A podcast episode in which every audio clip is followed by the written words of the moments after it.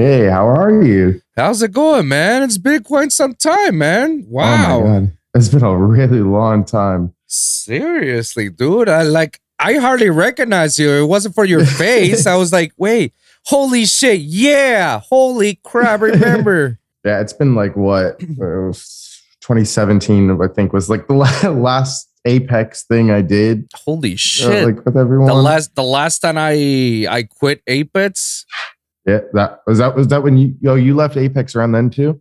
yeah, like my last show with them was the show that I also performed was in Borgor back in cinema, Oh. remember?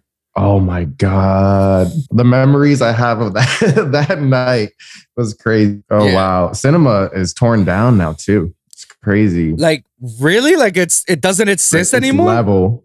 It's leveled. No Wow. way. Yeah.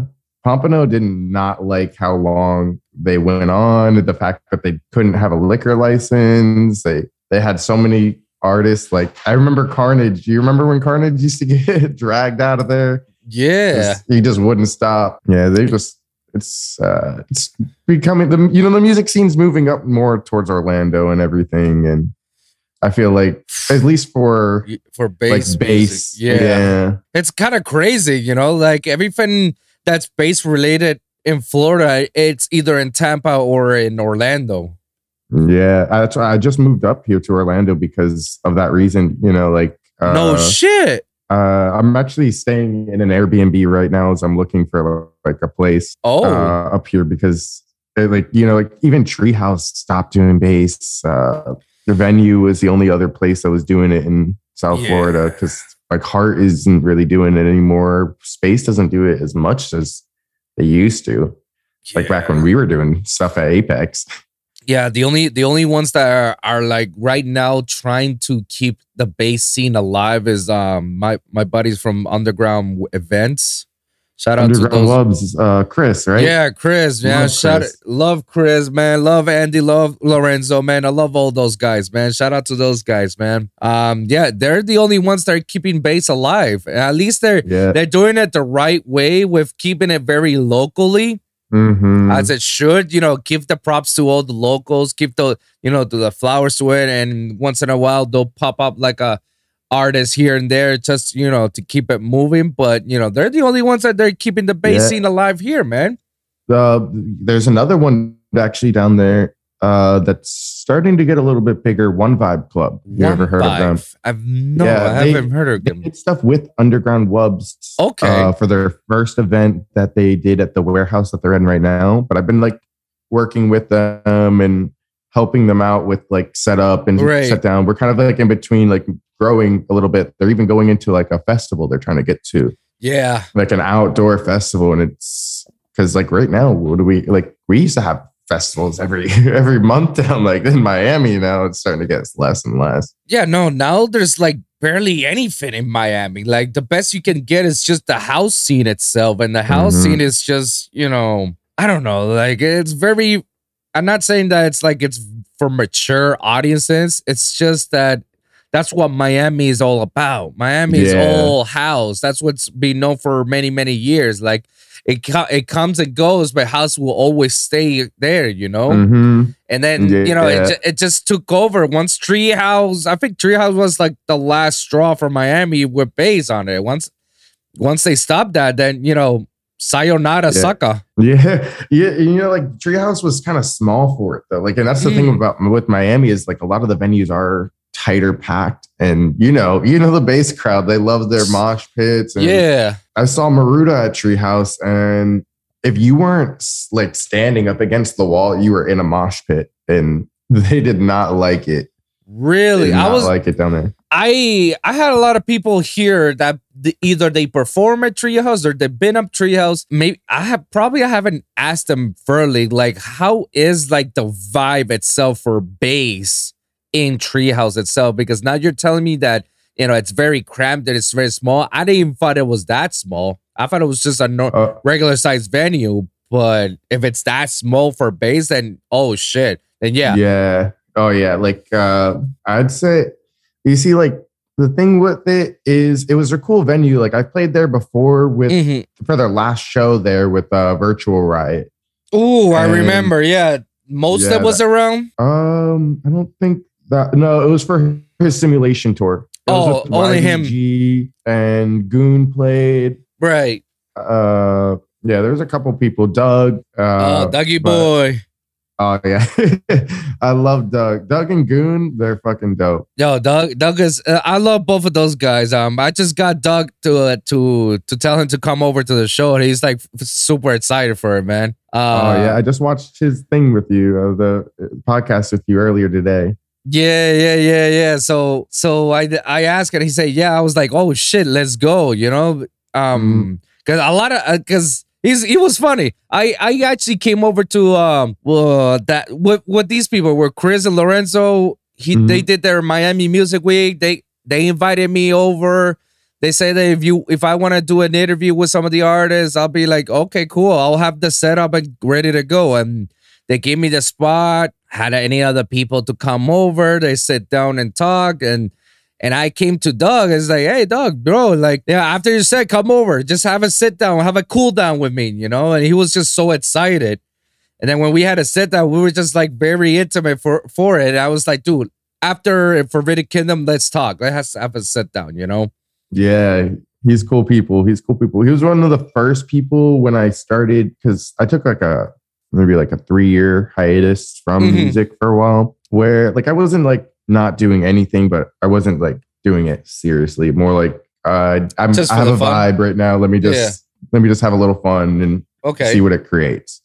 But um when I first started coming back and trying to like really put myself back out there with social media and stuff, he was one of the first people that like I reached out to and was he was one of the first people that like gave me pointers and Mm. like, you know, it was like, what else do you need? And it was actually him and Allison that gave me the opportunity to play for the virtual riot. I wasn't. I woke up that morning like uh, I don't know if I'm gonna go to virtual riot, and then I was at work and uh, nobody's king. If you know who that is, he was uh, he was gonna play, and then he couldn't that night, or he switched, or no, no, no, he played. He just wound up playing earlier, Yeah. so I wound up playing after him. And uh, yeah, like they called me up and they're like, "Do you want a spot? We heard that like you play." And I was like, "Of course! How can I say no?" Damn. Look at Yeah. that. Taking opportunities right there from the start, man. Oh yeah, always, always. He's he he's one person that like he looks out, you know. That's good, bro. That's good because let me tell you, man, like I'm loving so far the local bass scene that we're having right here in South Florida. At least all the locals that started from here in the bass scene. I will say that I enjoy I enjoy you guys a lot more than where than the locals that I grew up with, you know? I don't know if you Mhm. if you if you get me with because because it's I've like noticed. like there's Like- like, a lot of locals that I grew up with, you know, and, and when my when I was in my startup points, that some of them were like I, either I bump heads with others or some of them they don't get along with each other, and it was only just like probably Big and Slim and and Chavalo and DNA. Oh yeah, DNA is really good. Yeah, like only those guys were the only ones that I fuck with from that crew. You know that it was the only ones Mhm. that I that I hang with that I can trust them. You know for Mhm. Snuko too. Snuko is a, is a dope is Yo, dope guy. I, haven't love that, guy. name in so long. He was he was one of my favorites in Apex. Yeah, yeah, he was hilarious. He, he was like the life of the party. I love the guy.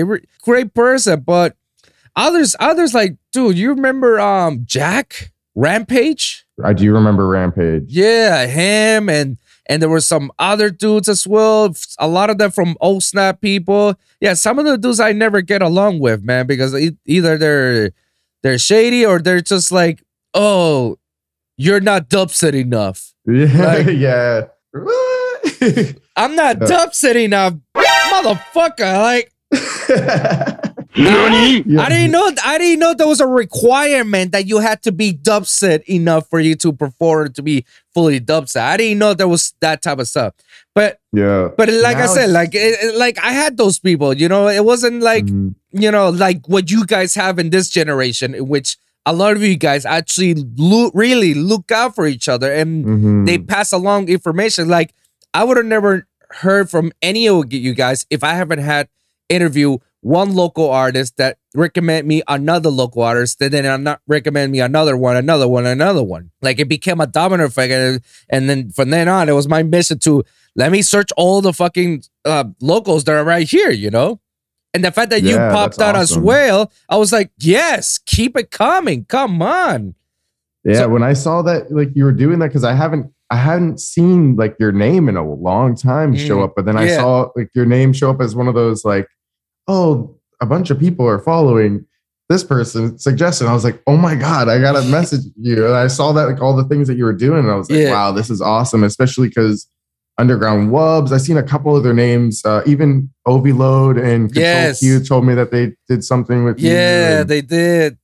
yeah like there's so many like local artists that are starting to like connected and i've loved that lately the power has been shifting from labels and from promo teams on like how everyone is getting their gigs and everything to more of like individuals are Yes. starting to get together and yes. it's great. It's great to see that because you, you kind of have more trust in the people. You get to ch- pick and choose who you have in, on your team. Yes. You know? Oh yeah, bro. It- it's. I feel like it's much more transparent right Mhm. now. The scene. It's not a, as shady and as you know, not knowing as it was when I was trying to start. Want when I was trying to start out with others. You know, um, if you if you ask yourself like. You say yourself, I disappear. I disappear from the map for, for a very, very good reason.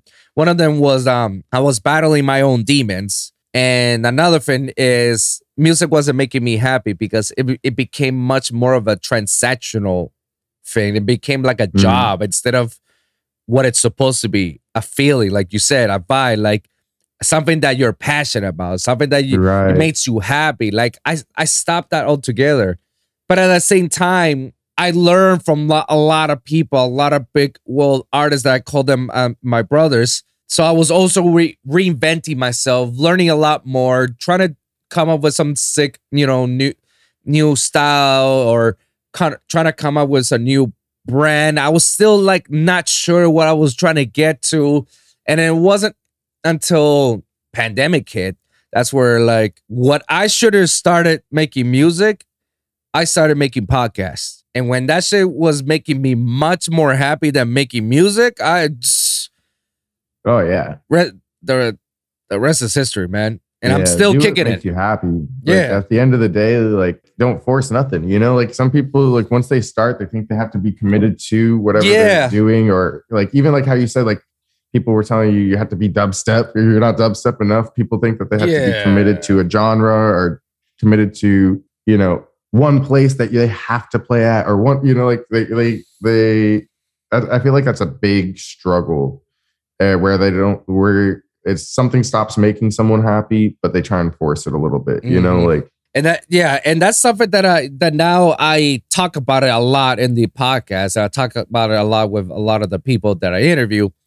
Uh, always do whatever whatever makes you happy. If you're passionate to something and it doesn't feel like it's a job and you're doing it and, and it makes you happy, go for it, man. Don't stop at it, man. That's the that's the key to the Mhm. man, man. And by luck or by chance, it's you start you started to see some some money behind it, then even better. Even better. It'll right. go take off, you know? hmm But yeah, I'm always an advocate to say go whatever makes you happy first, you know, because if you try to force something, then maybe it's not, maybe it's not, I'm not gonna say it's not in it for you. Because if you started to do something, you started for a reason because you want to dabble with it. You want to Mhm. test the waters with it. Right. I, I will say like um if you start something and you're not feeling it, then you know take a pause for the cause for a bit. Do Mhm. do what I do. Took a hiatus as well, and now when I make a song, it takes me nothing. It takes me like literally nothing. Like it takes me like a week just to do a song, maybe a month to hear about it like 20 times so I could get the mixing right and send it over to people, and then I'm done with the song. Do not stress it over, and I do it the most minimal way, and at the same time, the most unique and original sound ever. Like everything that I do is original to the hmm to the end, to the letter, and and all, all because of the podcast.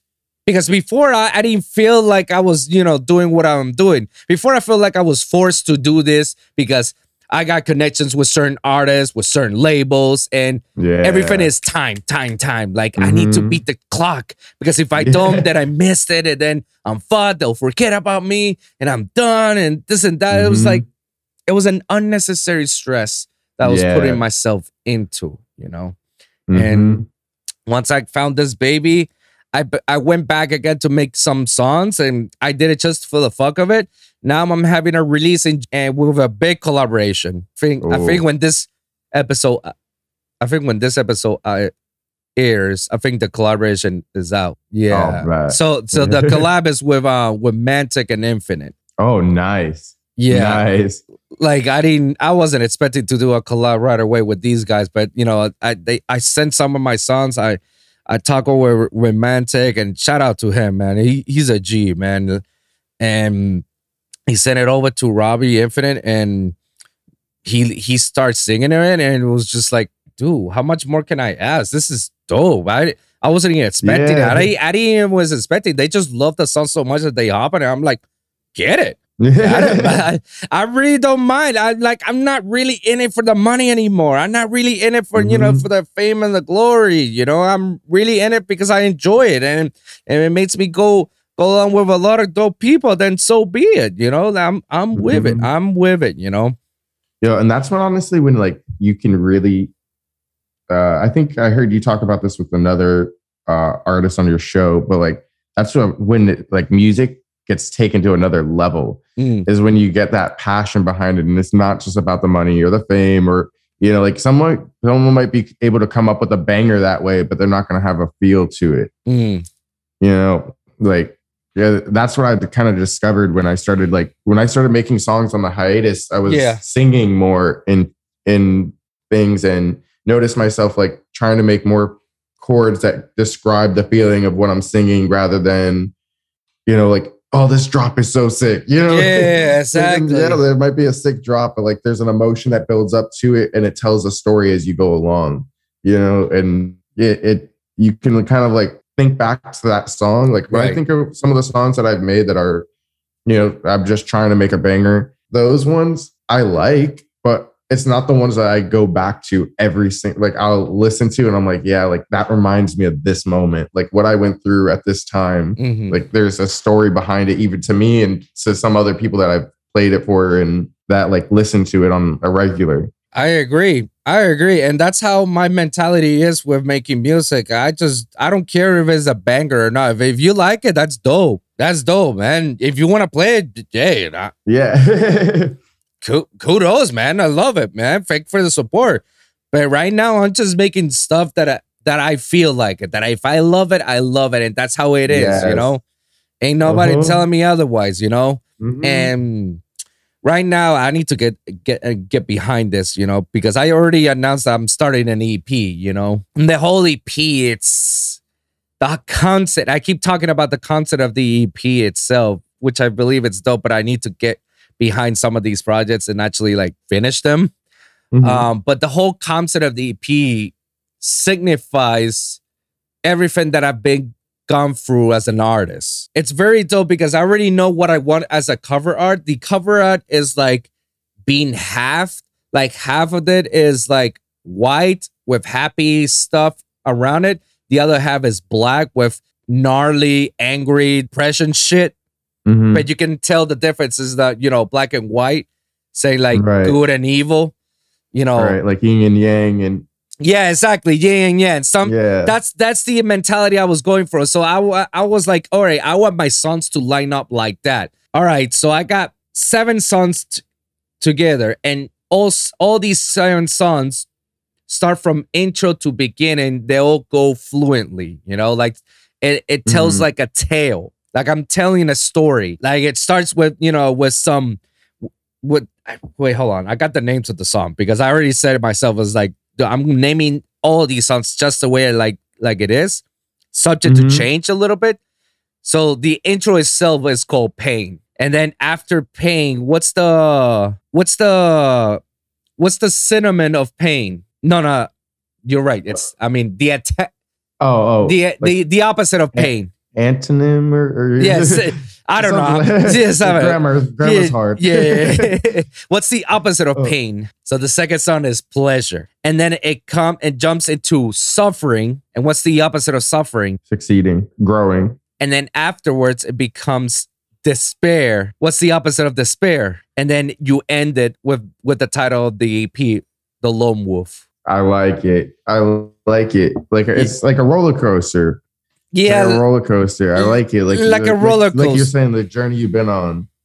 yeah, the journey that I've been on as a producer, as an artist, as a as an individual that I've been going through some tough times, but there was some good Mhm. times, but it, you know, and I ended up with the good times, and then this is who I am right now, the lone wolf, you know, yeah.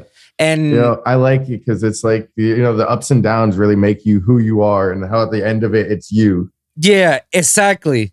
Exactly. So that's what that's what I was going by.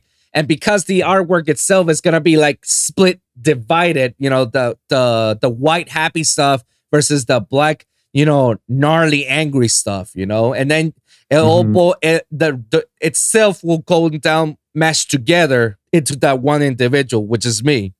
And I already have the concept of each of the songs itself. Like it's a like I have obviously like the ones that sound very angry, you know, like pain, uh, suffering, and despair, they're all tear up dubstep or metal Right. step. It goes without saying that the names itself says it all.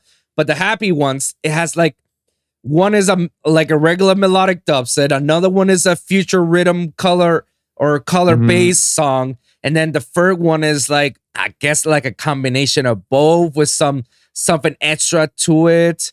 And then the last song will be like a happy drum and bass melodic song. Oh, nice, nice. Yeah, so I already have this project already like laid out just the way how I want it, what I want it. I just have to Mhm. start start doing it. Problem is, um, yeah, like I'm I'm kind of busy between, you know, between my reg my nine to five job, which I love, um, the podcast, me doing the editing. That takes a lot of time, me editing and uploading all the stuff. Obviously, spending some time with my fiance and you know whatever other scenarios, you know. But hopefully in the Mhm. summer I'm much more free and I can actually like focus on focus it much more, you know. right. But that's my plan. That's my plan, you know. Yo, that's awesome though. Like I like that. I like EPs tell a story. I wanted to do that with like my last EP and I put out my problem was kind of like what you're saying earlier about time, feeling the pressure because everyone's like, oh, release, release, release. And Yeah. So I set a date and literally up till two days before, I'm still like tweaking and like was not happy with how I how it was. Even released, uh, I wasn't really happy with it, how I marketed it, how Right. anything. There was nothing about it that would made me happy with how I released it uh, to the point where I kind of want to re-release the whole thing. As. VIP. Uh, VI, I have some VIPs that I haven't released yet, uh, but uh, I want to at some point.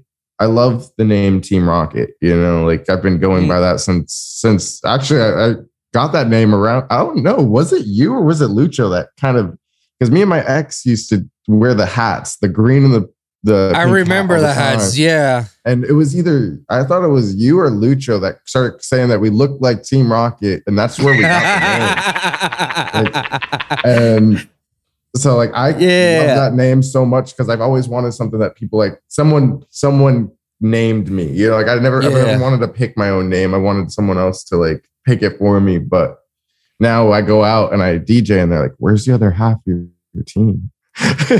you know, like the marketing behind it, the the I guess the it's not very marketable, you know, like yeah. there's a word I'm looking for that's not quite coming to me, but you know, I, I kind of want to re-release everything under a new name when I Mm. have like the mixing and mastering to where I want because I am still going to school to try and you know make it a little nicer because I feel my low end can really be uh, to where like you know you know when you do your car test and you get mad Yeah. too many times. Too many Yeah. times. Yeah.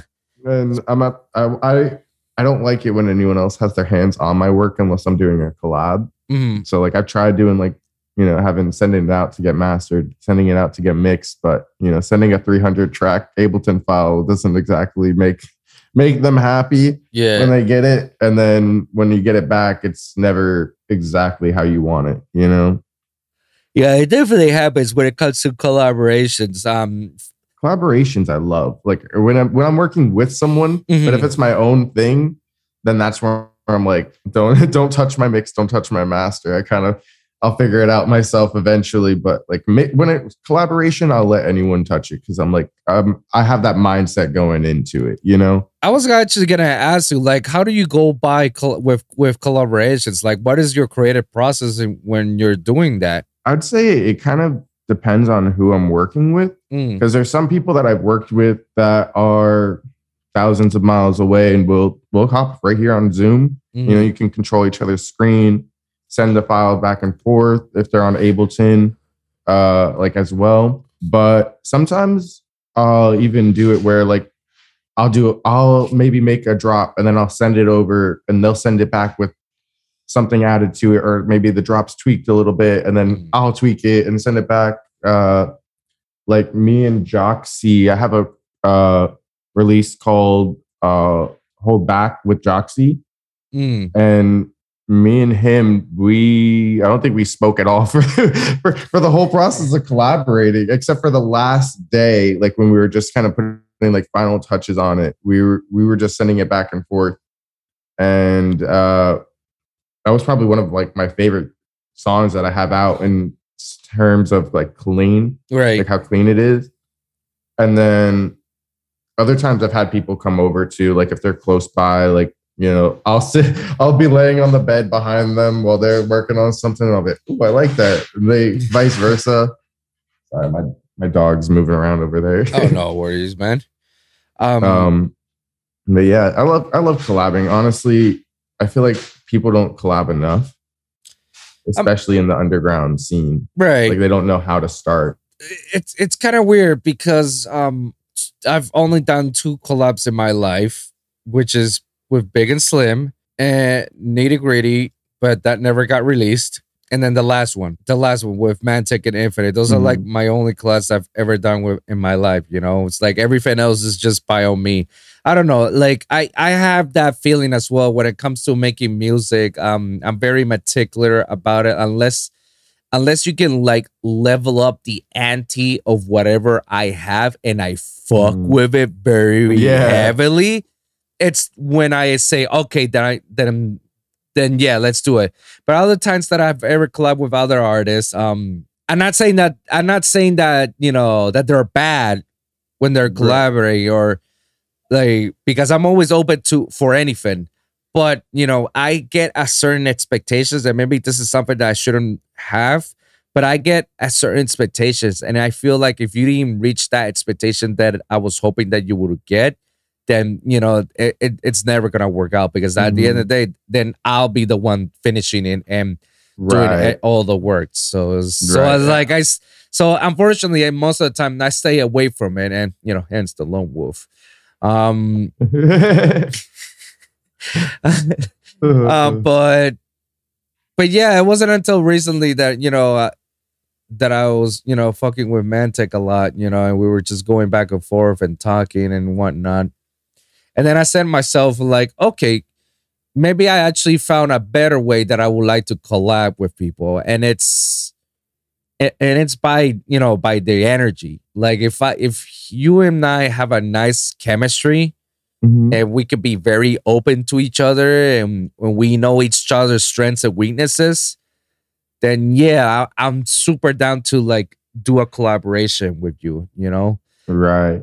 Yeah, because there's some people like I feel there are great producers, great people, but I can't collab with. Like Right. there's some people like you know you get on to try and collab, and it's four hours later, and mm, maybe you picked out the kicks Mm-hmm. of what your song is, but like it just there's sometimes it's like it just it's too talky, I guess. Like you know, like as much as like like I like I love to talk to people. When I'm ready to sit down and produce. It's like that's where my head is. You know, it's not it's not ready to talk for a couple hours. I kind of like, and it's not not to say that there's anything wrong with them. Like they can be some of my closest friends, but it just we don't collab well, you know, when it comes to music. Right. We just don't we we work different ways or you know, and I I honest, some people have not liked that. I'm very honest about that. But I'll if I don't collab with you well, I'll be the first person to be like, hey, like I, you know, I love your music. I wouldn't have sat down to co- try and collab with you if I didn't, but we just don't collab well. You know, like I'd like to go, you know, like I, I want you to still do well. Maybe Right. in the future we might find something that we do collab well on. But for now, you know, like No, it's and and there's nothing wrong about that, and it's great that you you should be honest and upfront right from the start, you know, because Mhm. if, because if you're not feeling well, then you know the song itself is not gonna feel good either. If everything's gonna be forced out, and you're not gonna be Right. happy about it, and you know it, the song, if you ever release it, it'll be like, eh, whatever. It is what it is, you know. And I, Mhm. I, oh, and you should always like treat collaborations like this is a a partnership deal. Like this is a relationship. Like like if we get along that and we know each other, then you know, then yeah, let's do something about it. That should be the approach about it. Not to feel Mhm. like you know, oh yeah, my song is sick and your song is sick. You know, we should do Mhm. something together. If it's been feel like forcefully, even though we're like I never met you or I have met you, but it's just like maybe our things, our worlds don't click that much. There's gonna be a lot of bump and Mhm. bumping heads, you know, and right. and it's not gonna work. And people shouldn't take it too personally when it comes Mhm. to collaborations. You know, like if if it doesn't work, it doesn't work. And if if no and if nobody wants to collaborate with you, don't take it wrong that oh man, it's because I'm not good enough. It's not that. It's just you know it could be millions of reasons. I Mhm. I already said my reason. You know, it's like I'm very picky with the people I Right. collab with, and if you don't, if your if your standards are not as much as my standards, then you know I'm I won't collab. You know, and I Mhm. and I always want to make sure that my shit is like, you know, top notch shit. Like make sure that everything is perfect. N- Obviously, there's no such thing as a song that's gonna be perfect. That's a Right. producer's nightmare. yeah, We yeah, deal with that shit every day. yeah. We're never gonna have a song that we're never gonna finish, but we eventually have to uh, release it. We're never gonna satisfy with the end results.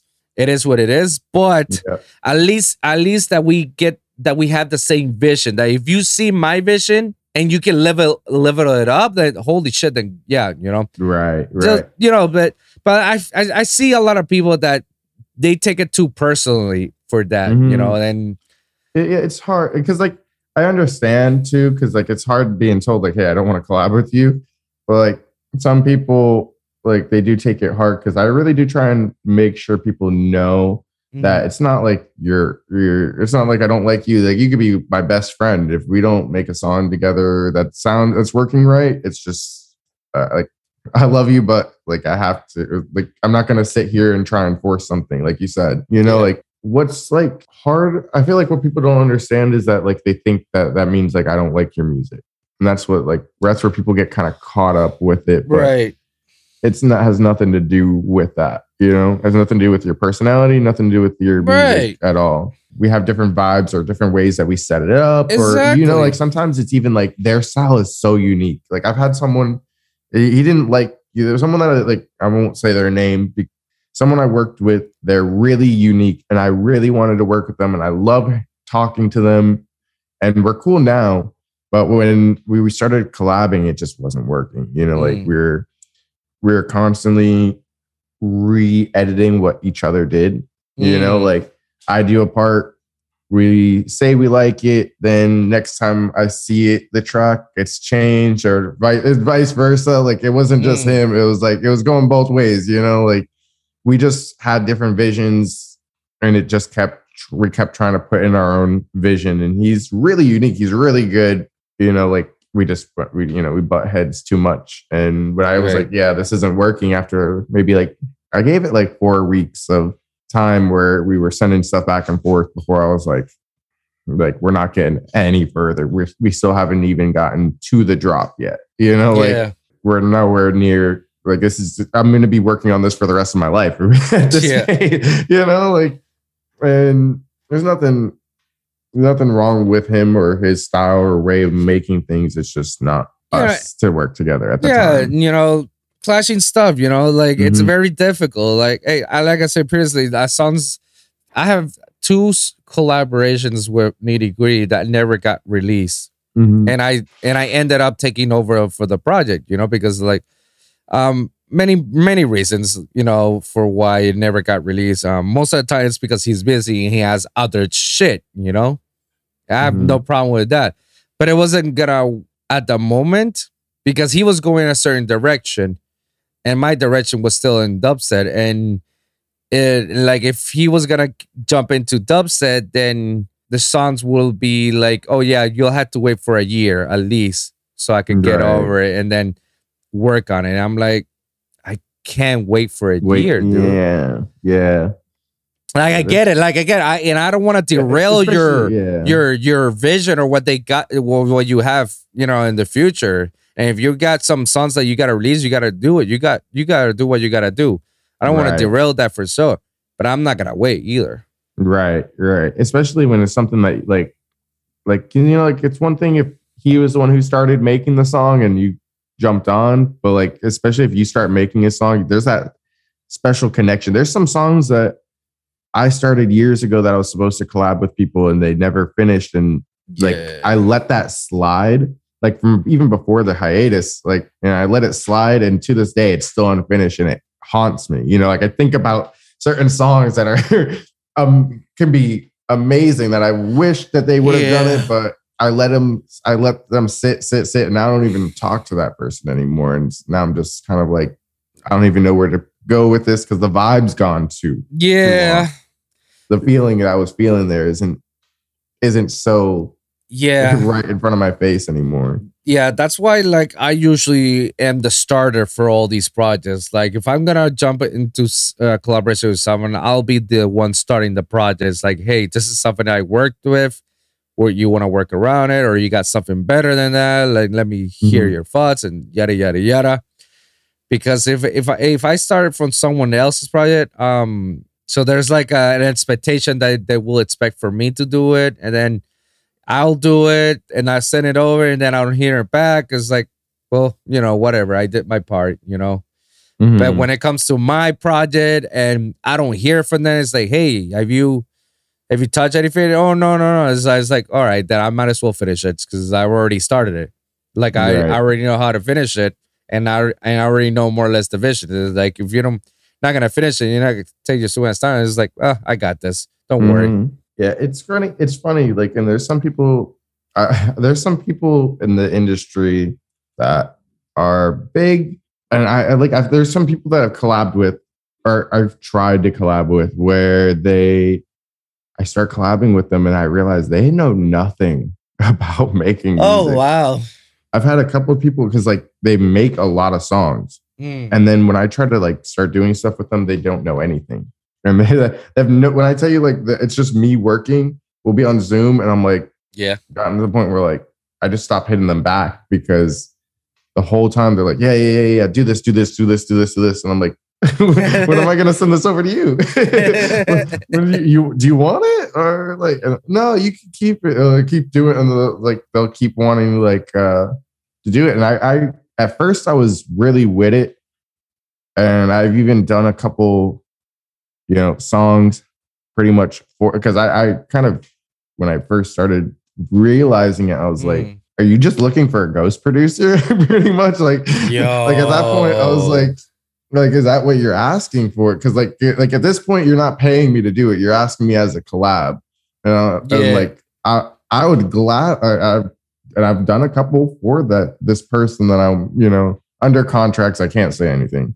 Oh, there's know. NDAs. You're in the Oh, NDA NDAs. business. Yeah, yeah, yeah. I can't say anything particular, but you know, like they just they didn't make anything, and then I realized like, yo, that's what they do. They just have they're big as a DJ, Mhm. and they're great DJ, but they don't produce, and they you know like they like like the way it was coming off coming off at first was they just wanted me to collab so they didn't have to pay for uh Ah, of course. you know like and i thought i was getting opportunities to play at certain places because of it you know like like it's you know like how you're saying before there's a lot of there, there's a lot of really good people in the industry but there's still a lot of little little snakes in there you know Oh man, let's talk about it. yeah there's like You know, you know, like what I like though, like most people that you do find that are underground that aren't like getting paid yet to play. Cause you know, like Mm. most people don't notice that like until you tour or until you're like a resident DJ somewhere, like you're not really getting paid. You know, like there's not a lot of money. Like even even like when I played at like Apex when I did the stuff for Lucho and stuff. Yeah. Uh, you know, but unless I was except for the you know the promo promo you get paid for like tickets and stuff like that. And sure. you know you didn't really get paid for the actual performance. And it, it's a lot of work. It's a lot of work. I like I never got paid for Apex either. Yeah. I, I basically work for free to to play all these shows and festivals you know with these guys um selling tickets sure but I, I never saw it as like really money because most of the tickets like i only keep five dollars and they keep the rest so it's like right. Yeah. not really earning anything out of it to be honest so it's like most of the time it was like, well, you have the money to go out this night. You know what I mean? Like that was like the money to get to and from places was really the money I was getting from selling tickets and stuff like that. Like to Yeah. go enjoy it. Like, you know, like by the end of selling the tickets for like Sunset or uh, Life in Color, I had enough money to, I, I got a free ticket and then I got enough money to spend at the festival. And by the time I made home, I was even, you know, like it was good for that to be in the scene to get the networking, but you know, there was no like people think that you get a lot of money out of it. People, like people when you tell someone you DJ, they mean how much did you make for how much did you make for playing tonight? I mean, you, you like nothing. Like, their, their- face is like, what? Like you didn't get paid for that? Why not? Like who, who do I need to talk to? Like no, it's just kind of how it is in the scene right now. Like Yeah, yeah, no, it- the, the scene itself is just it's weird, which, which is why like I tell a lot of people that that don't if if you if that's what you want that you want to be DJ, you want to get booked to being DJ and you want to get booked because of your music and and all that stuff. Um don't go promotion. Don't be a promoter. Mhm. Like just stick with making music because hey, let me tell you, all those years which I have no regrets with going with Apex and Lucho. And I love Lucho a lot Oh, to the heart. That's that's my homie oh, yeah, and absolutely. my mentor. And thanks to him is what is I got all the hookups and the places and the networking for all the stuff that I wanted. Like he put me on the spot. Like nothing but love and respect with him. I I look at it in the grand scheme of things. Like I spent like at least over five hours of promotion. You know, Mhm. five hundred hours. Yeah. Oh yeah. I was 500. gonna say five. Yeah. I, I was like five. No, no, no. I meant to say five zero zero. You Yeah. know, yeah, it was that uh, because I I did three hundred hours for Life in Color, so I can play in Life in Color, and I get and I get free tickets out of it for all those for that compensation, and then the other two hundreds for you know throughout the year until twenty seventeen. You know, and we're talking about uh 2015 that I started working with them all the way to 2017. You know, like Yeah. like imagine 500 hours of promotion. You know that you're taking your sweet time of promoting then a show like where 90% of the time it's a show that you're not playing. It's a show that Yeah. your homies are playing or someone else is playing, but you're promoting it so that way you get a, a slot for the next show or whatnot, you know? Mhm. yeah, We're talking about- noticed. Yeah, bit. just to be noticed for a little bit. 500 hours. Imagine if I could have used those 500 hours on just making music right. or like, just that- learning from that, or even just working to be able to get the equipment that you want or need or like, Right. you know, because like Right. that's the big thing. Like, you know, another thing that promoting does is it labels you as a promoter. When you promote, and you on Instagram, you look at like you look at your page, you see your pod, you do podcasts. You know what you do, you see what it is, and you can market it that way. Like Mhm. any DJ that is promoting, you look at their page and you don't see DJ, you don't see promoter. I mean, you don't see producer, you see promoter. Yes. Like you see all the different flyers on their page and it clutters it up, and that's all you really see. yeah. And I've talked to a couple different people about that before that are that are artists that you know I don't. They, they'll they say, you know, I love to play and I'll post what I'm playing, but I'm not gonna sit here and clutter up my page and make it look like I'm a promoter for this event. Yeah. when that's not what I'm really. That's not what my page is about. It's about the fact that I'm an artist. I'm trying to show what I have. Right. And, mm, and it should be treated like that. It should be treated like that. But you know, not many, not many people know about this. You know, mhm. not many people Mhm. knows about these type of histories or experiences, and that's where I come into the picture into my show and talk about these stuff and talk about these stuff with people like you and talk about all this stuff to so other people that are you know the next generation who wants to come up and say I want to be a dubstep producer come listen to this you know before you hit the Mhm. streets. So that way at least at least you'll be aware of the streets that you won't go blindsided not knowing what the fuck is going on and think that whatever they telling you is the right way to do it and it's the only way. Not like no. Like there's multiple ways. There's plenty of ways how to do this you know? Mhm. if you like i feel like if people put that time into promoting events the same amount of like if we put 500 hours into promoting ourselves you know it makes a huge difference on where like you're you're you can get that same that same amount of people you're getting towards an event towards Mm. this to be hey click click my soundcloud link you know click here you know it's it's free you know like exactly you're not even trying to sell them on anything except yourself and just you know it, it doesn't take any more than a couple seconds but we we tend to we tend to like especially a lot of the people i've talked to you know we tend to er, to like forget that people put a lot of time and effort into the, like the the i mean outside of who who's in the industry like Mhm. you know we forget how much time effort money goes into making the music and stuff making everything that goes Right. out that you know i don't i can't even say i can't even how much money i must have put into music in the past 10 years like more than i've put in cars Mhm. you know? More than i put on the roof over my head like anything. It's the most expensive thing i've ever done. I But- agree. Yeah no. hope- if i tell hope. no dude if i show you if i tell you the money i spent over the, the past decade on music i mean i can take you a little bit further i've been djing for over 15 years I literally started DJing at my 15 and I'm 32. So it's like imagine all the equipment and all the birthday gifts and ho- Christmas gifts and and whatever other shit that comes down the way. I uh, extra jobs and side Mhm. gigs here and there just to put in so I can have a nice computer, have a nice DJ equipment, have a nice everything, even on my own pickup truck. I even had a pickup truck so I can DJ all around and bring all my equipment to it. And like it's an investment. I'm still to this Mhm. day investing on shit like between my speakers, the audio interfaces, Yeah. microphones, webcams, cameras, lights. And, and let's not, and I haven't even mentioned about the software like the Adobe programs, Yeah. Premiere and Photoshop. That costs money. Yeah. Um, the Ableton, I had Ableton like a like over 10 years, but still I I keep upgrading for Ableton. All the plugins and the VSTs. yeah, the- serum and Yeah, yeah, like and and and the graphic design.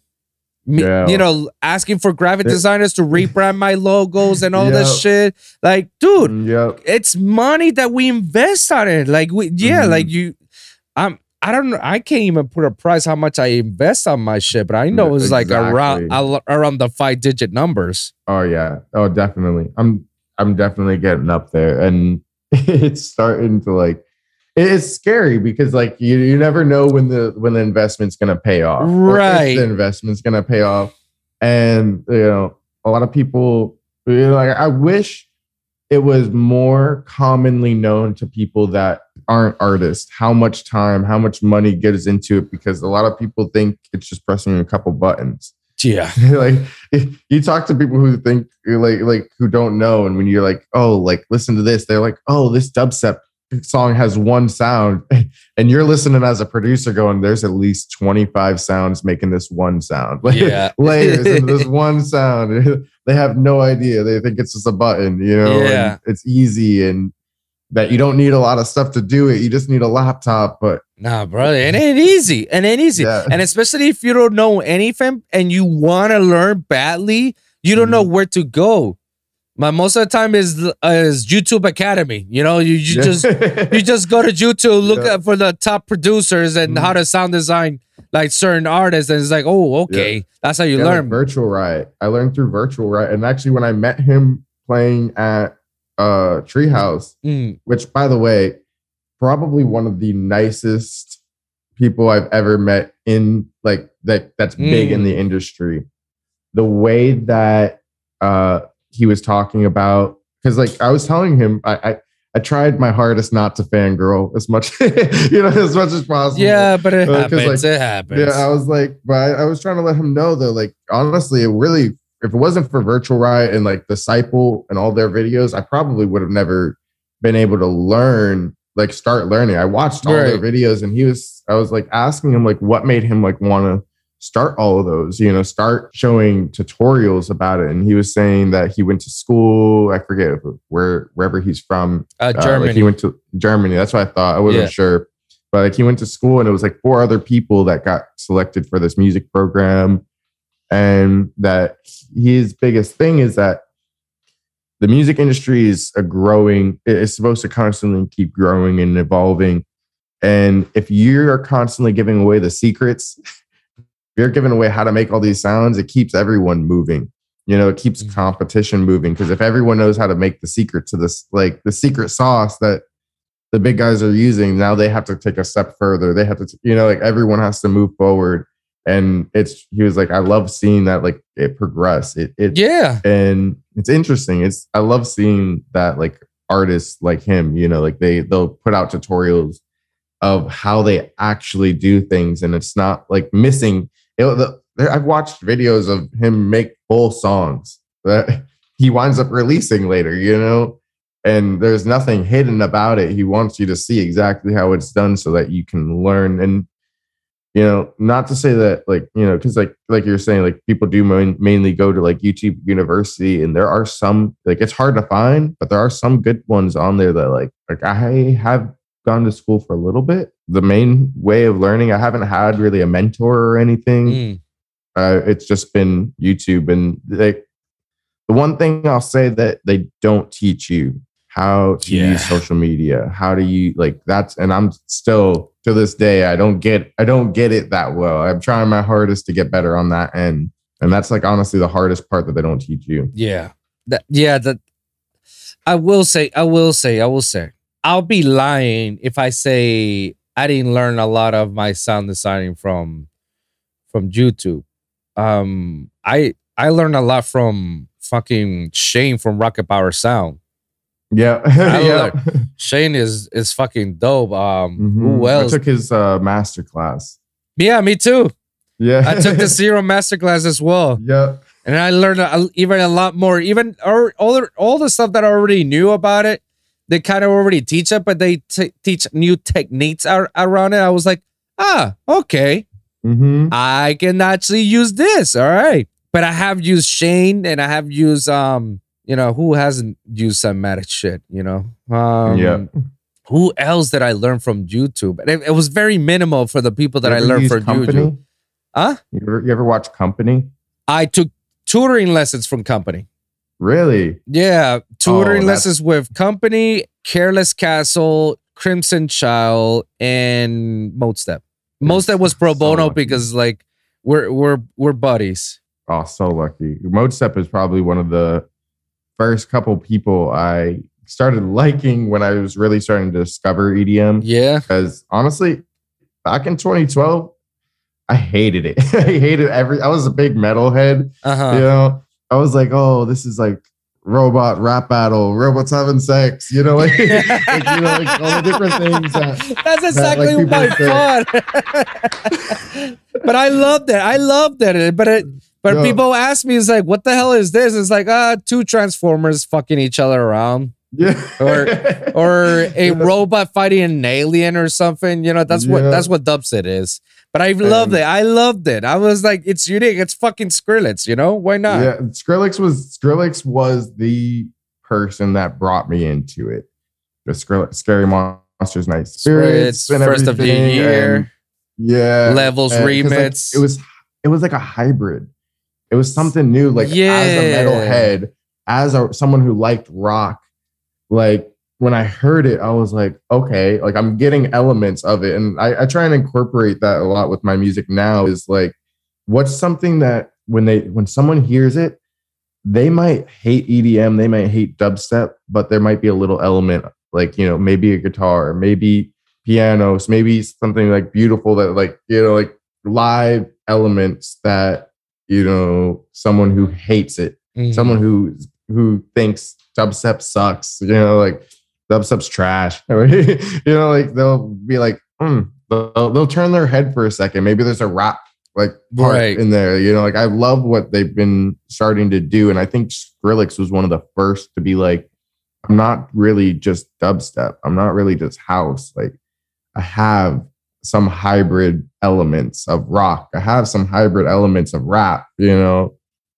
and it's really or that really changed the game up. Feel like. Absolutely. Like, since Skrillex came about, you know, it, it revolutionized dubstep as a Mhm. whole, you know, and made dubstep to what it is right now. Like, Yeah. to, hats off to Sonny for that, you know.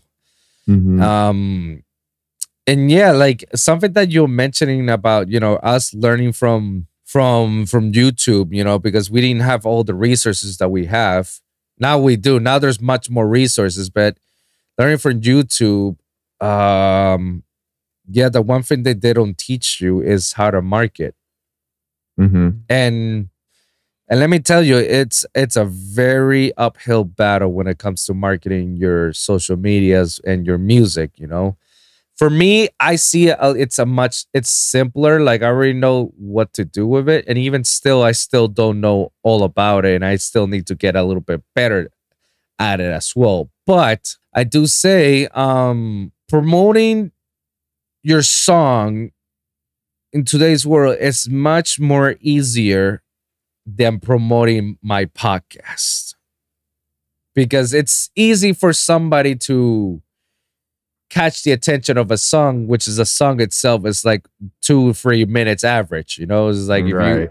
listen the few first seconds and you you're already if you're hooked you listen the whole song and you're like holy shit why not? Podcasting it's a whole different game. Like i need an audience somebody that wants to learn Mhm. somebody that that wants to fuck with me on it. And and most of my episodes are for an hour or two. It's like i need somebody to listen to those it's Right. fucking difficult. So to me, to this day, I'm still trying to learn how to market. YouTube doesn't tell you that, you know. Most of the time, you you go about certain artists how to do it, but even sometimes artists don't even know the formula either. They just like, dude, I just did this and that, and then everything became a domino effect to me, you know. And that's how it is, you know. YouTube Mhm. doesn't tell you that um unless you ask personally to the artist itself you already have contacts with that person. That's the only way how you will ever find out how to do these things. And now with with the resources that they're out there well a lot of these artists the patreons and live streams and whatnot they, they do feedback sessions. And they in some and depending on what tier you are like they even tell you they can even guide you basically how to get to where you want to be, you know? And there's Mhm. schools like into into the DAW is a perfect school. Like I tell everybody, go to go to DAW Nation, man. Shout out to Wyatt, man, and AU5. Look, those are those are great people, you know. Like go to those guys if you want to learn. If you really want to learn how to become a produ- a music producer, not a bass producer, a music producer. Go to DAW Nation's um school, you know, like, and you'll learn Mhm. from AU5. And AU5 is literally one of the biggest producers out there in the bass scene. You know, like yeah, the he- guy does no uh, wrong. Serum? Didn't he make Serum, or he was like a big contributor towards Serum, or something like that? Um, no, he didn't make Serum. Uh, Steve Duda made Serum. Um, he was a Steve con- Duda, he- you're right. he's just like like like Virtual Riot. AU5 is like a master pro on Serum, and, and even to this day, he still tells you know neat techniques of how to sound design and stuff that you can come up that nobody uses on Serum. Like the Mhm. guy's um like he cannot do no wrong. He he cannot do no wrong, and he can do any genre. Like if you listen to his latest songs, he's done psytrance, Yeah. psytrance with melodic dubs. And like, who the fuck would have ever thought about that? Like, what the fuck are you like, seven lions uh, now? Yeah, like he has that song with seven lions. It's like that. Well, remember me or something like that. Yeah, exactly. So it's like, and, and, and his whole career is all melodic stuff. So obviously, the dude is amazing. It's talented. Yeah. So obviously, you can go to so- uh, schools for that, and you can go to even Defy Society, and you can learn. You can learn from the Mhm. best to become the best, which is dope. I I like that whole notion that get your money's worth, you know, by actually learning from the best. The Mhm. only thing that that I disagree is that I feel like they emphasize a lot more on the on the music aspect and a lot less on the marketing aspect. And I would never go, I'll never tell anybody go to YouTube and learn from that. Like, no, no, no, no. Because even the Mhm. YouTubers who does sound design and whatnot, they don't tell you any of that shit. They're only showing you how to make the, the sound design that they did, and that's it. Call it a day. I would Mhm. never, even though they're dope people, any of these sound designers that are YouTubers, that may be dope people, but I would never take advice from those guys on anything. And the reason why I say that, I have again, I have no beef with anybody. I have nothing against Right. them. Right. Let them do what they're doing. You know, they're if that's make if their content's making bread, let them do it, man. Go go feed yourselves. You know, they are what they are, as YouTubers. You know, so they Mhm. just like that is their job. Is like yeah. yeah to be animated and show you how to sound design and this is how it is. You know, it's like Mhm.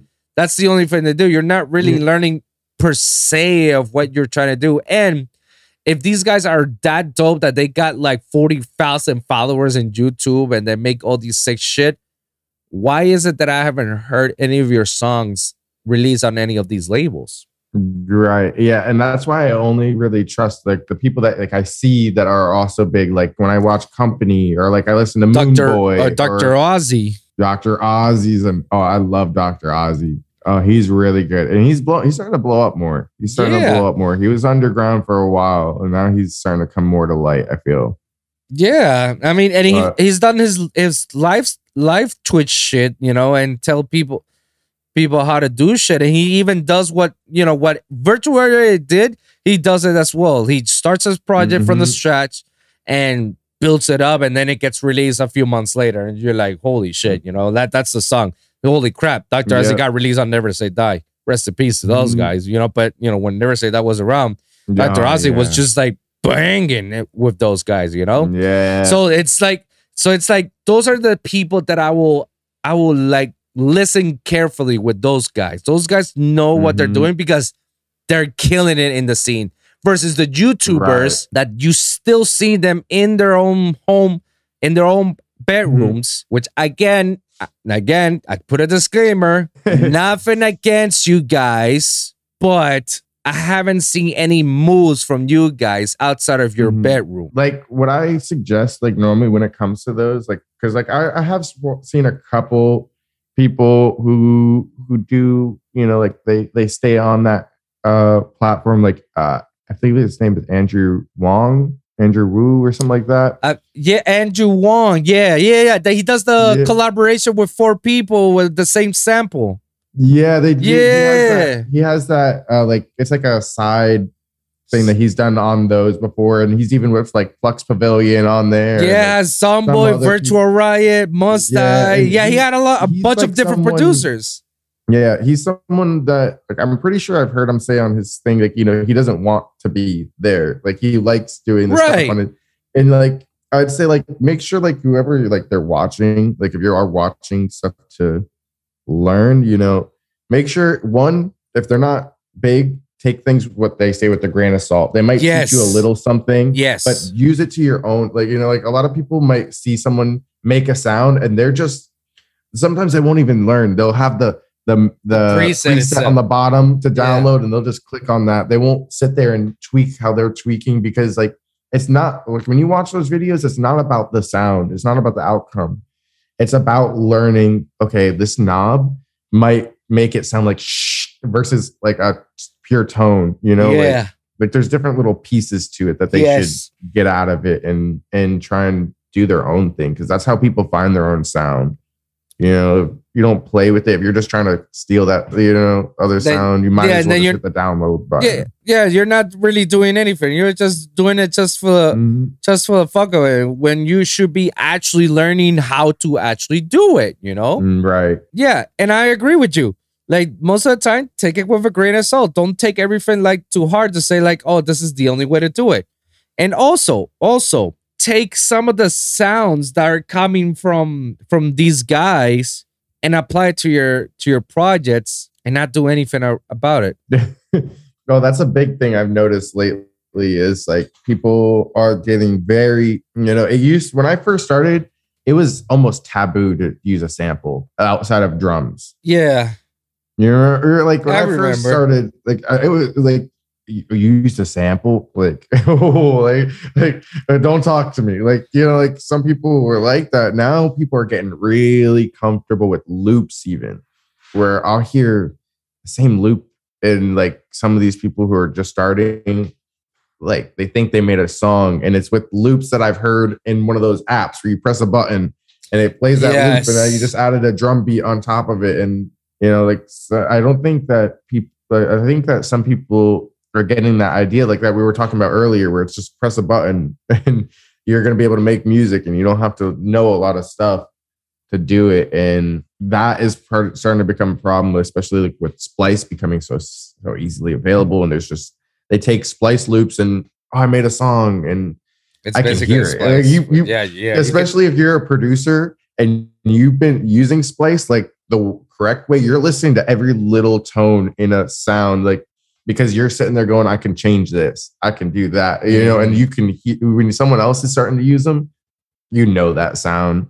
Like there's so many times i'm like yo this is from i heard this exact sound in Modestep song. Like, i heard this exact sound in in virtual riot and it's like i know that that sullivan king sample like those drum loops like it, it, it's people are getting a little comfortable with it and it's becoming less original and that's why like not to say that the songs aren't good because like some of the songs they come out and they're great but it's not what's gonna bring someone to fame or not like, you know we're, it's, It's not, gonna bring them to the top. It, it's not it's not gonna what's the word like it's not gonna stand you out from other out. people. That's the word i'm looking for. Yeah Yeah. exactly. Like you and that's why um that's why i always take sound design very seriously. Like you don't have to be a virtual riot level sound designer to sound the cool shit no it could be the most minimal shit ever and it still sound dope but if it sounds dope it Mhm. sounds dope but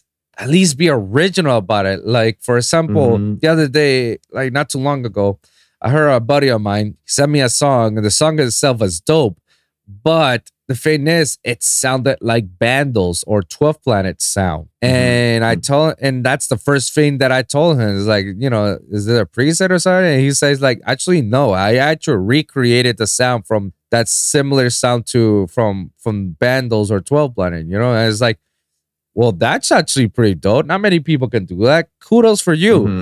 Mhm. Um, but I will just change the sound or resample it right because it's just sound it doesn't sound like you it sounds like 12 planet Bandlez i Mm-hmm. immediately said it the moment i heard the sound so you want something to stand out through the test of time something that can say oh yeah that's that's a Wolvsun track Mhm. Wolvsun's sons doesn't sound like whatever other artist i can't Right. relate it to it no it's Wolvsun that's how it is that's how team rocket sounds sounds like that you know Mhm. unique sounds, you know? And I always tell people it's like, dude, the easiest thing to to resample, even if you're too lazy to to to do to sound design, just resample. Like it, Yeah, it only exactly it only takes you nothing to just take a preset, resample it, add a few effects, and then resample again and make a drop out of that one sound. And then before you know it, you just got a, a nasty drop that was so Exactly. original. It's and you can consider it's called original because you destroyed the original sound.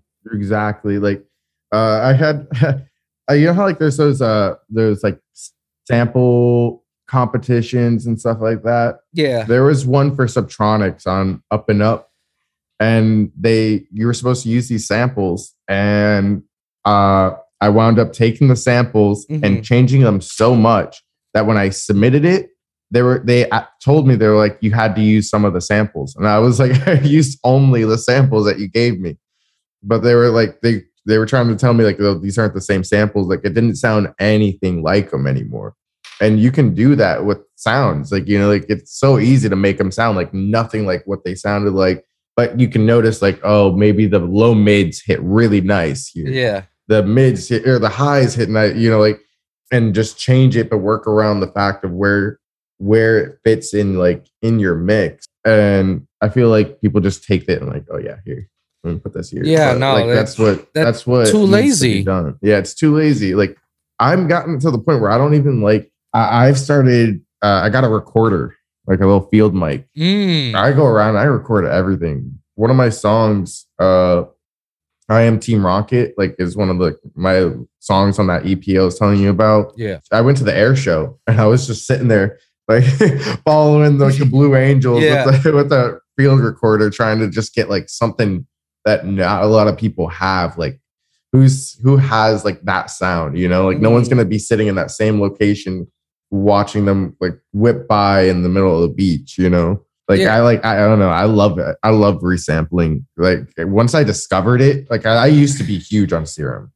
but I started discovering like Other everyone ways. uses basic shapes. Yeah. Everyone uses you know the same sounds, and it, it you know AU5, like you said, does make a lot of new things, but a lot of people keep making the same thing over and over again when it comes to serum. I almost feel like I'm plateau with it. You know, hmm like there's not much more to make you can't like it, it won't be you can't saturate it too much like sometimes i feel like it just you know for where like I, I can get a sample that a live sample that has depth that has width you know hmm and i can now resample it again and resample it again and shape it and shape it until it doesn't even sound like what i had but Right. the tonality behind it is great. Like someone told me, like live sounds are never going to compare to synthetic sounds. And Absolutely. as, as of right now, like I mean, like maybe then in the future, like with these new synths like Vital and Phase Plant, like they're starting to take Serum's concept and give you more ways to affect things and Yeah. have the oscillators run after effects and now like you know like you can do things differently so like maybe i don't know this next like five ten years i might I, we might see a huge change in how Mm. synthesizers work and how they are feeling because you think like i think back just even to like 2016 2015 how much depth the songs had versus now like A huge difference. huge difference. Like there's some songs that can still stand the like the time. Like Centipede is one of those few that like it has that depth wow. from then. Yeah.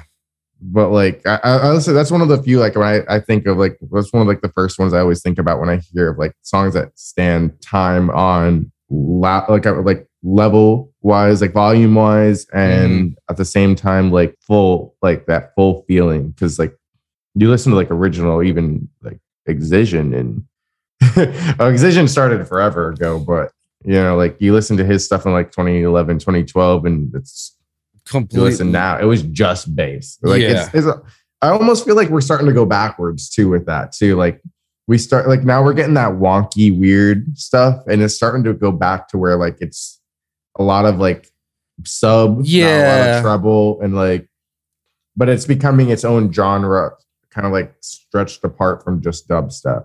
Yeah, it, it- it- like in a lot of ways, I definitely feel like we are, you know, going backwards again. Because um, I mean, the sound itself, it, you know, it's its own evolution, you know. Mm-hmm. And then before you know it, we have our own genre with it, you know. Right. Well, I mean, I mean that's how you know future riddim or color bass came about. You know, people just Mm. Loving that trend. Yeah, I'm it- loving that trend. I love it, that trend too. I thought it was just you know melodic dubstep overall, but people say no Mhm. because it has the riddim elements out of it, but it's Yeah, so like- glitchy and so you know happy about it. I'm like, Mhm. I can see why. Yeah, I can take it because it, it doesn't has- have the super saw like a melodic dubstep will have or chill step will have. You know, it, Mhm. so I can It's see like- why. it- yeah, and, and it's cool because it's like like the super. It's like they have the super saw elements with the chords in the drop, but like it won't be played like a super saw. It has that wobble to it, like they put an auto pan or something on it to where it's like womp womp womp. You know, like like how riddim is yeah, and that whole future riddim has kind of reinterested me in riddim because not the like not to trash riddim i've made riddim like you know like oh, bro, I don't just- worry about it. I, I I'm not a fan of riddim. yeah I'm very public about it. I, I do not like riddim at all. I always say riddim is the techno version of dubstep. yeah exactly like so I, i'd say that at least about about textbook riddim and uh, like like when i Mhm. say that i mean more like you know like the where it's just one really good sound designed sound that played over and over again like the way that like subtronic like does riddim where it's not i don't even consider it riddim anymore it's kind of like it has the same beat like drum pattern Yeah. but it doesn't flow the same it has more more variety and yeah, like the like a it. virtual riot riddim is not the same like an Infekt riddim. right or like or like old monks riddim Yeah, old Mutt's riddim is not the same as Mm-hmm. Subtronic's riddim, you know, or whatever other artist, you know, what or Samplifier's riddim is Mhm. very different than a Marauda riddim, you know? right Like- and like that like, like that's what i like i like like i like that type of riddim like subtronics is i always call him papatronics Yeah. like because i love him but like he's like my favorite but like i can't do like that old like just womp womp yeah, womp, womp. won't, won't, won't. Won't, won't, won't, won't, won't, won't, won't. Yeah, no, bro, I can't. Yeah. I can't handle that shit, bro. I, I'd say Mhm. like, man, shut that shit off, man. yeah yeah yeah i have to be you're gonna have to get me in some some, some other mindset for me to even like consider i can't do a full set of that No, no, absolutely not, bro. Mm-mm. when it comes to your your creative process because we've talked about you know when you're doing your music and everything like how, how do you go about when you start your music like what is it that you start with like you start with your intro your breaks your build your Um, draws like how, how does team rocket make music day. I know for a fact I never start with a build, but uh normally if I'm like, it, it depends on the mood. If I'm more in like, uh I feel like I want to be like ragey, like you know, like I'm gonna try and make Mm. like a crazy drop. I'll start with the drop first, and I'll work my way around it. If I'm working off more of a feel, more of like vocals and stuff, then I'll start with the intro or like the chorus. But normally, like if I'm starting with a drop, I'll I have this one uh serum or, or splice loop that I use as a buildup as like a temporary. I always call it my temporary buildup. Mhm. People normally know it. Like anyone who's like who like my roommates or like my friends like that uh I'm around. Anyone that I show like pre work to, they always know that same buildup because it's one buildup that I just plug and play, put a little vocal, and then it's like it gives me that energy. Like, okay, here we go, boom, boom, boom. You know, like I can use it for anything. It's very versatile and it doesn't like carry too much. But yeah, I'll normally start with like what will normally happen is I'll be in the car listening to another song and you know maybe like they have good vocals or something and I'll I'll just turn off or, like I'll just I have this thing on my phone where I can loop certain parts of a song. I can take it and put it down into it and I can just loop it. And I'll be sitting there the whole car ride, home on certain chords or certain like BPM and just trying to like come up with words because I had like something like I may have had like one line that I really, really liked and I want to incorporate that and I want to build around it. And then like if it's a drop, normally it's like I'll just be listening to mixes because I don't I'm ADHD. That's part of why I love DJing. I can't if if I'm in the car, people either love it or they hate it because when I'm playing music on my phone, Mm. I won't finish a song. I don't finish songs. I'll start, I'll go to where I like in the song, maybe sometimes even. Mm. I'll, you know, I'll cut it off right after. If the second I hear the part I like, it's new song. I'm already on to the next one. Right. Like, and like that's part of the reason why I love DJing. It's I get to pick all my favorite parts of the song and either mash them up together, fucking, you know, strange it when when the good part's over. Right. You know, something I've always done. Like I I just the ADHD in my head just plays like that. I, I tell people all the time, if you think I'm listening to you, well, most of the most of my brain power is playing four different songs in my head as. I, I know I know that feeling a, a lot Mm, well. Uh, it's chaotic, but it's fun. Yeah, yeah. The so how long does it take you to actually finish a song of yours? It really depends. There's some songs I'm I haven't finished and I've started five years ago and I haven't finished. And there's Oh, other songs shit. I've start to finish have done in three days. Mm. And I have right now in my library of unfinished songs, there's somewhere between two to three hundred Ableton Oh, of course. of just unfinished or like finished, but they're not mixed and mastered to where I like it. I have about 30 finished tracks right now, are unreleased that are not like, you know, like there's some little thing that I feel like it's missing. hmm You know, it might be like the bass isn't right, the vocals aren't right. And I kind of been sitting on them to re-release with my other name that I am like trying to work on because like I do want to, like I was saying, like I want to start remarketing and kind of doing everything better to where like, you know, like it like I want it to like my my thing to be like themed. You know, like there's like, you know, like a lot of people now you listen to sudden death and you know like it's sudden death because not only does he have the vibe like his name fits his energy you know mm-hmm. His, like for me my stuff is all over the place. I have rock songs out. I have wonky songs that are out. I have mid-tempo songs that are out. I have riddim songs that are out you know like hmm and I have melodic songs that are out, like e- even like indie rock song, you know, like Tame Impala vibes. I go all over the place. That I just don't feel that my name fits what I do, Mm. what I, how I operate, you know, and No, I was I was actually getting one of the questions I had was like, are you willing to try other genres? But you basically answer it, man, because you know you said you have other genres making under that one name. So I'm gonna actually ask you this other question related to it. Um, due to the fact that you're saying that you know you're thinking about Team Rocket as a whole, but then you know doesn't fit the music that that you do to Team Rocket itself. Have you already come up with some other name, other project that you're willing to start all over again and you know with a fresh perspective and say this is what this person is all about and this is the Mhm. genre of music that plays?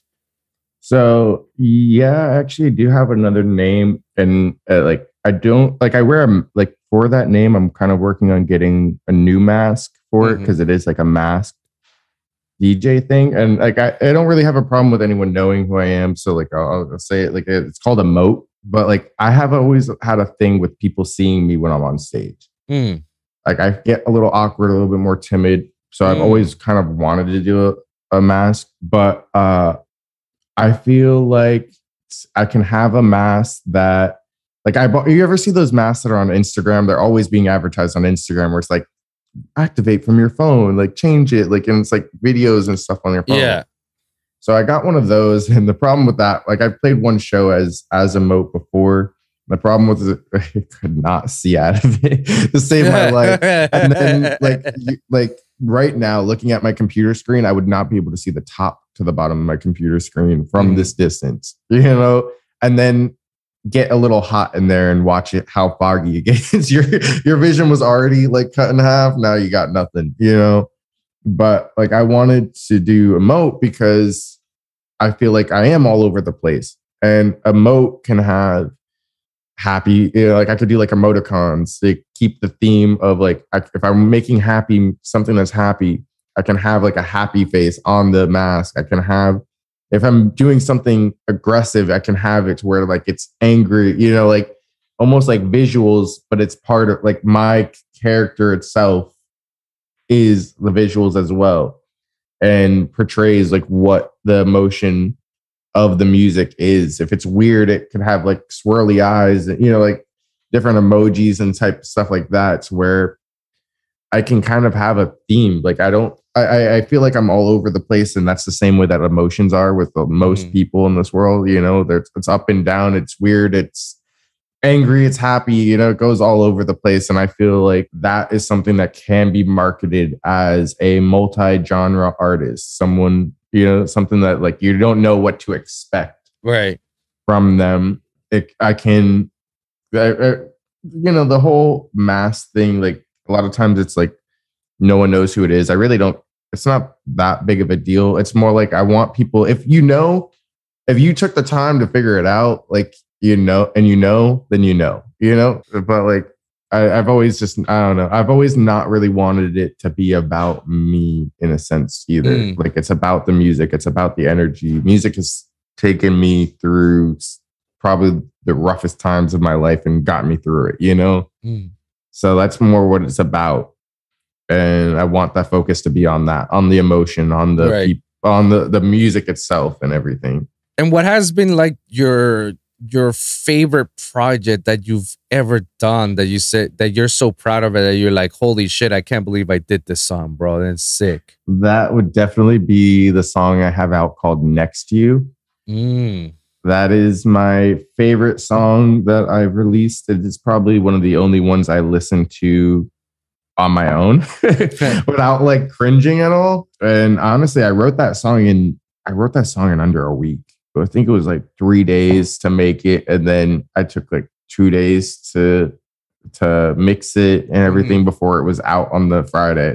like started it on Monday and it was already released on Friday through and through. And to this day, it's the only one that I feel like was really released to quality, to standard of where I like the sound. Right. You know, like I have other songs that are out that I mean, I like every like the creative idea of everything that I do. You mm. know, like I, I will stand by that, but the mixing, the mastering, the loudness of it, I feel like I could have done better on some things, which is mm. why I do want to like once this is all set, I want to have VIPs, which I've made a lot of VIPs as well to my own songs, but I also want to one day maybe close the book on Team Rocket as what it is right now and mm-hmm. kind of move that to emote and maybe Team Rocket be something where it's more of my collabs. You know, it's more of like the things that I work on with people. Mm. You know, like I, I I'm not a hundred percent unsure on how I want to do it until I finish like where I'm trying to get everything done. Right. Right now, I'm more on the point of just keep making stuff. If I don't release oh well right now, I'm I have a huge arsenal of stuff that I can jump on. I can finish at any time if I really put my like if someone said they needed something like especially for like like we were talking earlier like ghost producing or yeah like anything like that like I have stuff I can pull out of my ass in in three days you know like it's ready to be released if I wanted to, or if I, you know, like for them, or at least like not released, but like uh, sent over so that they can mix and master for their own, you know, their own thing. Cause that's where I slack. Okay. So let me ask you, like the concept of writer's block, do you believe in it? Yeah. Yeah. I feel like like my biggest thing is if I try and get too into to it, mm. uh, the more I try, which is like really ironic. The more you try, sometimes the more you get writer's block. Mm. Uh, it's ha- like it's one of those things. Like when it comes natural, it comes natural, and you, it, the vibe will yeah. just flow, and I you can have something done right away. But if you're trying to force it, the more you're forcing, the more writer's block you're gonna get. Right. And honestly, I suggest taking breaks a lot. I'm very known for maybe like a whole month like, you know, I might make a bunch of stuff in a week And a whole month later, I'm like, no dubstep. I'm not even gonna listen to dubstep this month. Like, I need a detox, you know, like Right. or maybe like a couple months where I'm like doing everything, you know, I'm working on stuff, but then I need a detox from everything, you know, and it it just comes. But the biggest way to get over it is try to not try. Like try to Mm. make something that you don't care about. That you like go into the maybe like, maybe it's like today I'm don't care if I make something, but I'm just gonna open up serum hmm and just keep pressing on stuff. And maybe I made a sample that I liked. That one sample can be something maybe in the future, you know? It doesn't have to be writer's block doesn't have to like stop you from doing everything. You know, you might need your detoxes, which is completely normal, you know, like if you're doing something like you know how it is to produce, you know, sometimes it's like time traveling. You can think you're on there for 5 minutes and it's 8 hours later. Yes. You know, like- Seriously.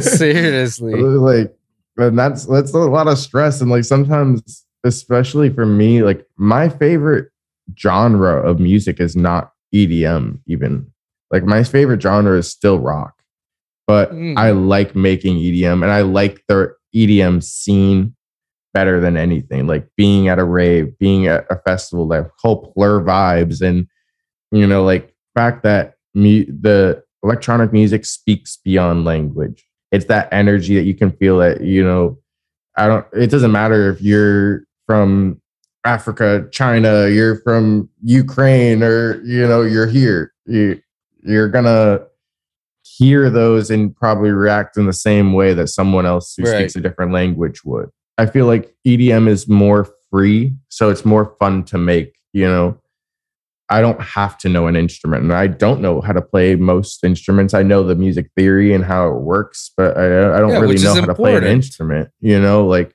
I don't, I don't have to stick to just drums and guitar and Right. screaming, and you know, like it's like I can, if I want to have those elements, by all means. Dubstep doesn't have any rules, you know. Like EDM doesn't really have much rules to it. It's Right. like go wild.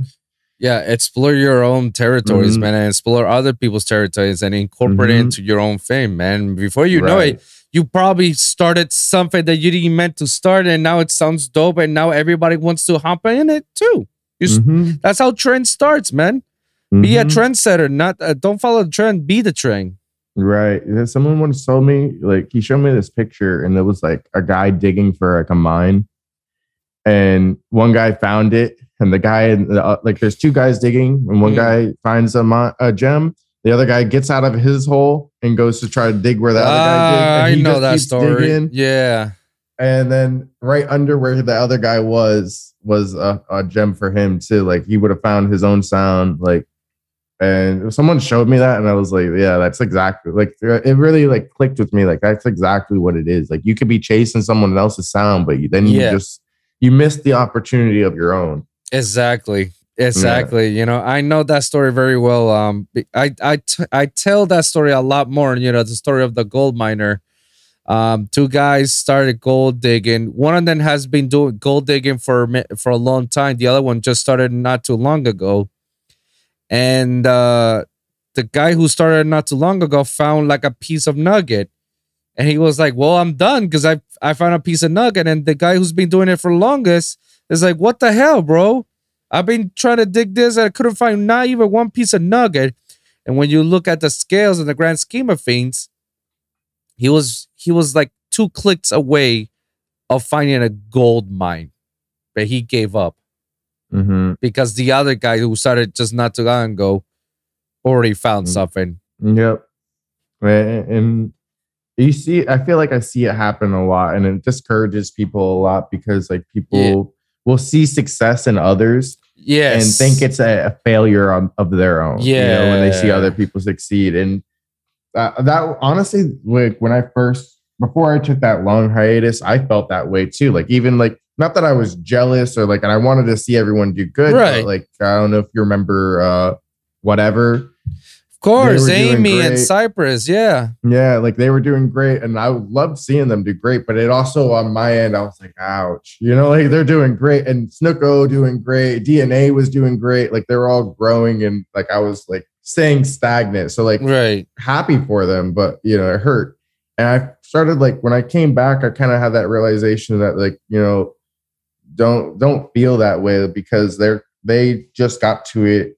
They that's just part of their journey. Like there's still stuff that I need to obviously learn. They're like like instead of being like like hurting, it's like I should be asking them like, what are you doing? You know, like mm-hmm. it's uh, a, it, don't look at it as like like like when you see someone that's winning like look at them as an opportunity not someone that's like a competition Exactly. you know like Yeah.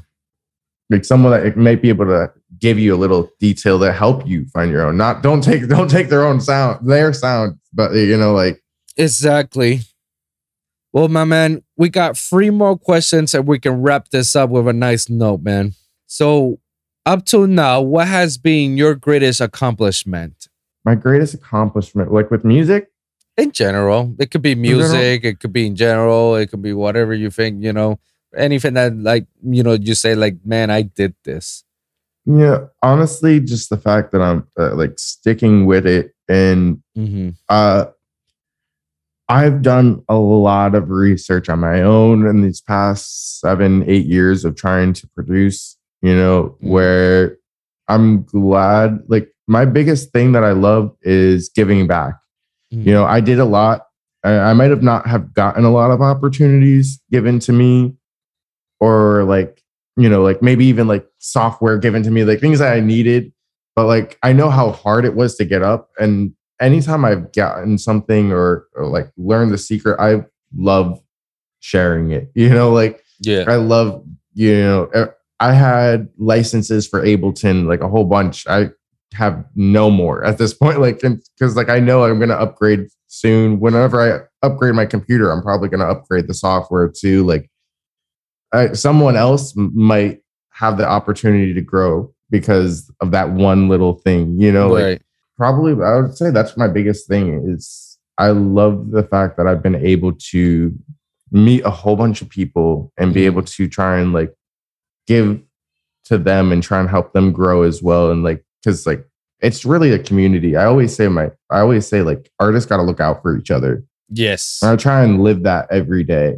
Like the fact that I've been able to, like, especially recently, like, it's been such a blessing to be able to like meet people every, every like wherever I go now. I just like meeting people like One Vibe Club and and Underground Wubs. Probably one of my favorite places, even though they're not that big, even though their production isn't isn't what it's like at Space or at uh you know like the venue like their energy is way beyond yes. like even what you could find at like ultra you know like yeah, yeah. the energy there the people there the community is growing and i love that i can be like a part of that That's fucking dope, man. What are you currently doing? What do you hope to accomplish by it? so currently uh, i've been really just trying to work on my production uh, going just back to school over here and being closer to the scene you know like i was very far away from the scene and the scene near me was shrinking by by, by the day you know like down in fort lauderdale it was just getting worse and worse and worse Yes. and i'm so happy to be in a place that is better with that that literally there's there's shows there's a whole dubstep night at gilt on mondays. Like and they get packed. Like there's shows On a Monday? on a monday. It's called As- Really? ascension mondays. Ascension mondays. Every monday there's dubstep. Man, Yeah. La- Lando's getting lit. Maybe I should move in there. bro come on over the it's nice over here. It's really nice. There's always something to do. There's always like an event going on. There's always like if you want live bass music any day of the week here or in tampa which is Right. 45 minutes an hour away yeah. you know like tampa they uh, have you ever heard of tk lounge they're doing monday tuesday wednesday thursday friday saturday sunday they have dubstep nights we have oh like shit. house nights, EDM nights. Like there's always something going on every night of the week. Yeah, maybe in down the future, I'll probably move down to Central Florida to get something there. You know, Mm-hmm. Who knows? We'll see uh, what the future lies with me, man. But I'm I was always open to like to go in Central Florida. It's mostly in Orlando. Mm-hmm. So we'll see. We'll see where it happens, man. Um, one last question. We can wrap it up, man. Let's just say that you're walking down the street and then all of a sudden a Pokemon appears out of fucking nowhere. All right. And you and they, and it comes to you and says like, yo, Team Rocket, we need your help. Because you and only you can help us with this situation. I know the irony, right? Team Rocket helping. Right. I don't think they do that much. Yeah. but this time you decide to, okay, let's do it. Let me help you out. And they say, no, but before you do, just so you know, you'll be out for a while. We don't know when you're going to come back. Here's a piece of paper. Write three pieces of advice that you will give to someone. What are those three pieces of advice? to give to someone like in the scene. In, in general, it could be in the scene or it can be in real life, whatever you can think of. Honestly, the biggest things is give without the biggest piece of advice is give without expecting to receive. Mm, You That's a know, a, lot of people that's a, that's probably the biggest thing is like yeah. You don't know what one person's capable of, even if you think that they might not be anything right now, and they might not be able to get something out of it. You know, you never know. That person could be your best friend down the line. That person can be a record label holder down the line. That person can be the CEO of Google, you know, down the line. Yep. Like you don't know what Yep. someone's capable of. And like don't knock someone out of that. You know, like you be able to like if you think you can help someone, help them because you never know how like how the world turns out, you know? hmm That can it can change your life, you know. Do like I've seen a lot of people that do the opposite they just like to take, but eventually, you know, people recognize that. People see that. you know, people are there's people are dumb sometimes, but people aren't that dumb. You know, they they know when when things are amiss like that. Right. And second, second thing, I would say find what makes you happy and run with it. Even if it's not what makes other people happy around you. If you're happy with something what uh, without intentionally hurting someone, I say run with it. Like don't let people hold you back because people are going to tell you you can't do this, you can't do that, you shouldn't do this, you shouldn't do that at the end of the day, that's not what it's not about what makes them happy. It's not about what makes other people happy. Run with it, even if you think like the money will follow. If you really put your passion into something, you'll figure out what how to make money off of it. Right. You'll figure, you know, like there's a thousand and one ma- ways to make money off of music. There's a thousand and one ways to make money off of art. There's a thousand, you know, if you can do it, there, there's a thousand one ways to make money off your phone. You know, like if you're whatever you love, you know, without judgment, like whatever you love, do it. Do it and really Yeah. follow it. It, it, you only got one life. You know, if you're Yeah. stuck sitting there, like doing something you hate for your whole life, you know, eh, you're you're gonna regret it in the long run. I agree. I agree very much. And it's it's where we go back again. You know, find that, that something that makes you happy, man. Mhm. Do something that makes you happy because if you're doing something every day that makes you happy, you don't consider it as a job. It's just your passion Mhm. that you love to do and you get paid for it, you know? Mhm. That's what it is, man. Yeah. And I guess the third thing would be I feel like the third thing would just be straight down to like networking. Learn your how to network whatever you're like wh- whatever you're doing Yeah. and build a community with whatever you're doing. It doesn't matter. Like find like I've always felt like I are better than that. Like find your tribe. Like find the people who are like you Mm. because like you're gonna find a lot of people who aren't. And not that like no one's wrong in their way. Like I always feel like no one's really wrong in the way that they are. You know, like you, like, you know, you hear you hear people all the time say this person's toxic, this person's or that person's toxic or whatever. Yeah. I don't really think that like people, for the most part, you know, are toxic or not toxic. It's just ways of living are different, and people try and force themselves into Mhm. a crowd that might not be yours. Like honestly, eat like rave. The rave community helped me find my tribe. Like you know, my type of people. Because you know, if you're trying to like go hang out with a doctor, you know, you might not have as much in common with someone who, like at least for me, like you know, like I might not. I'm not gonna have anything in common with the doctor or a Right. lawyer, but I'm gonna have a lot in common with another raver. You know, like eh, it, you just got to find that community that's like you. Like there's people that are out there and don't give up if you think that there's not. You know, like there's always someone out there for you in that sense of, you know, you just have to find that community. Get yourself involved in whatever like is what you like, you know, because that's how Mhm. you really find it. If it's video games, like there are places that you can go game with other people, you know, like Yeah. if you want like you know, like there's certain things you just gotta follow like follow like what you like and people are like the people that are gonna be there are gonna be around you Very dope, man. Very dope. Well, man, thank you so much for coming over to the show, man. I had a blast talking to you, man, and you know, remembering some of the good times that we had together, oh man. It's very dope. I'm so happy to hear that you're still kicking it and you're still, you know, not stopping. I hope nothing but the best with you and your future endeavors right now. Hope a lot of good, cool things will happen to you in, in now in your new life that you got in Orlando. yeah i'm excited i'm excited and it was great talking to you again it was so good to see like your name pop up like when i saw your name pop up i was so excited because you were one of the, like the like i didn't know too deep into a lot of the people like behind apex Right. But like I remember, like you, Snuko, and Lucho are like the three, and Pepe Yeah. are like the, the four people that I really like. I'm like, yeah, these were the these are the people I really liked, really fucked with. I, I appreciate that. man. I appreciate them. You know, for those who are wondering, um, guess who's back, motherfuckers?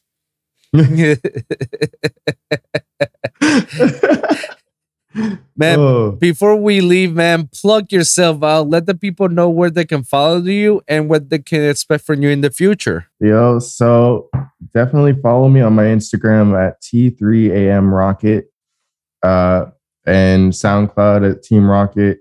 It, you can find me on Spotify, Apple Music. Uh, my main way of form main form of contact is Instagram. That's my like main point, and all my links are there. Um, there's going to be a lot of new stuff. I'm continuing with uh, the podcast that I used to do, which is Mm. Rocket Land Podcast, and it's a whole bunch of Mm. my friends playing, DJing, and live streaming the videos with visual production Oh, behind it and direct audio, so it's nice and clean.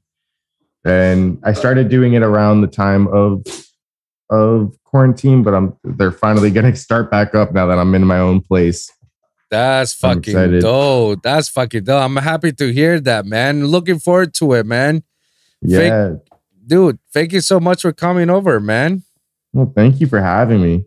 Absolutely. And thank you guys for listening. And remember, every week is a brand new episode with a brand new topic. So always remember to like and subscribe for your weekly episodes at youtube.com slash the lone wolv podcast or lonewolvpod.com. That's lone W O L V pod.com where you can check all my latest episodes. You can follow the audio version at SoundCloud, Spotify, Apple Podcasts, and iHeartRadio at Wolvsun Music or the Lone Wolv Podcast.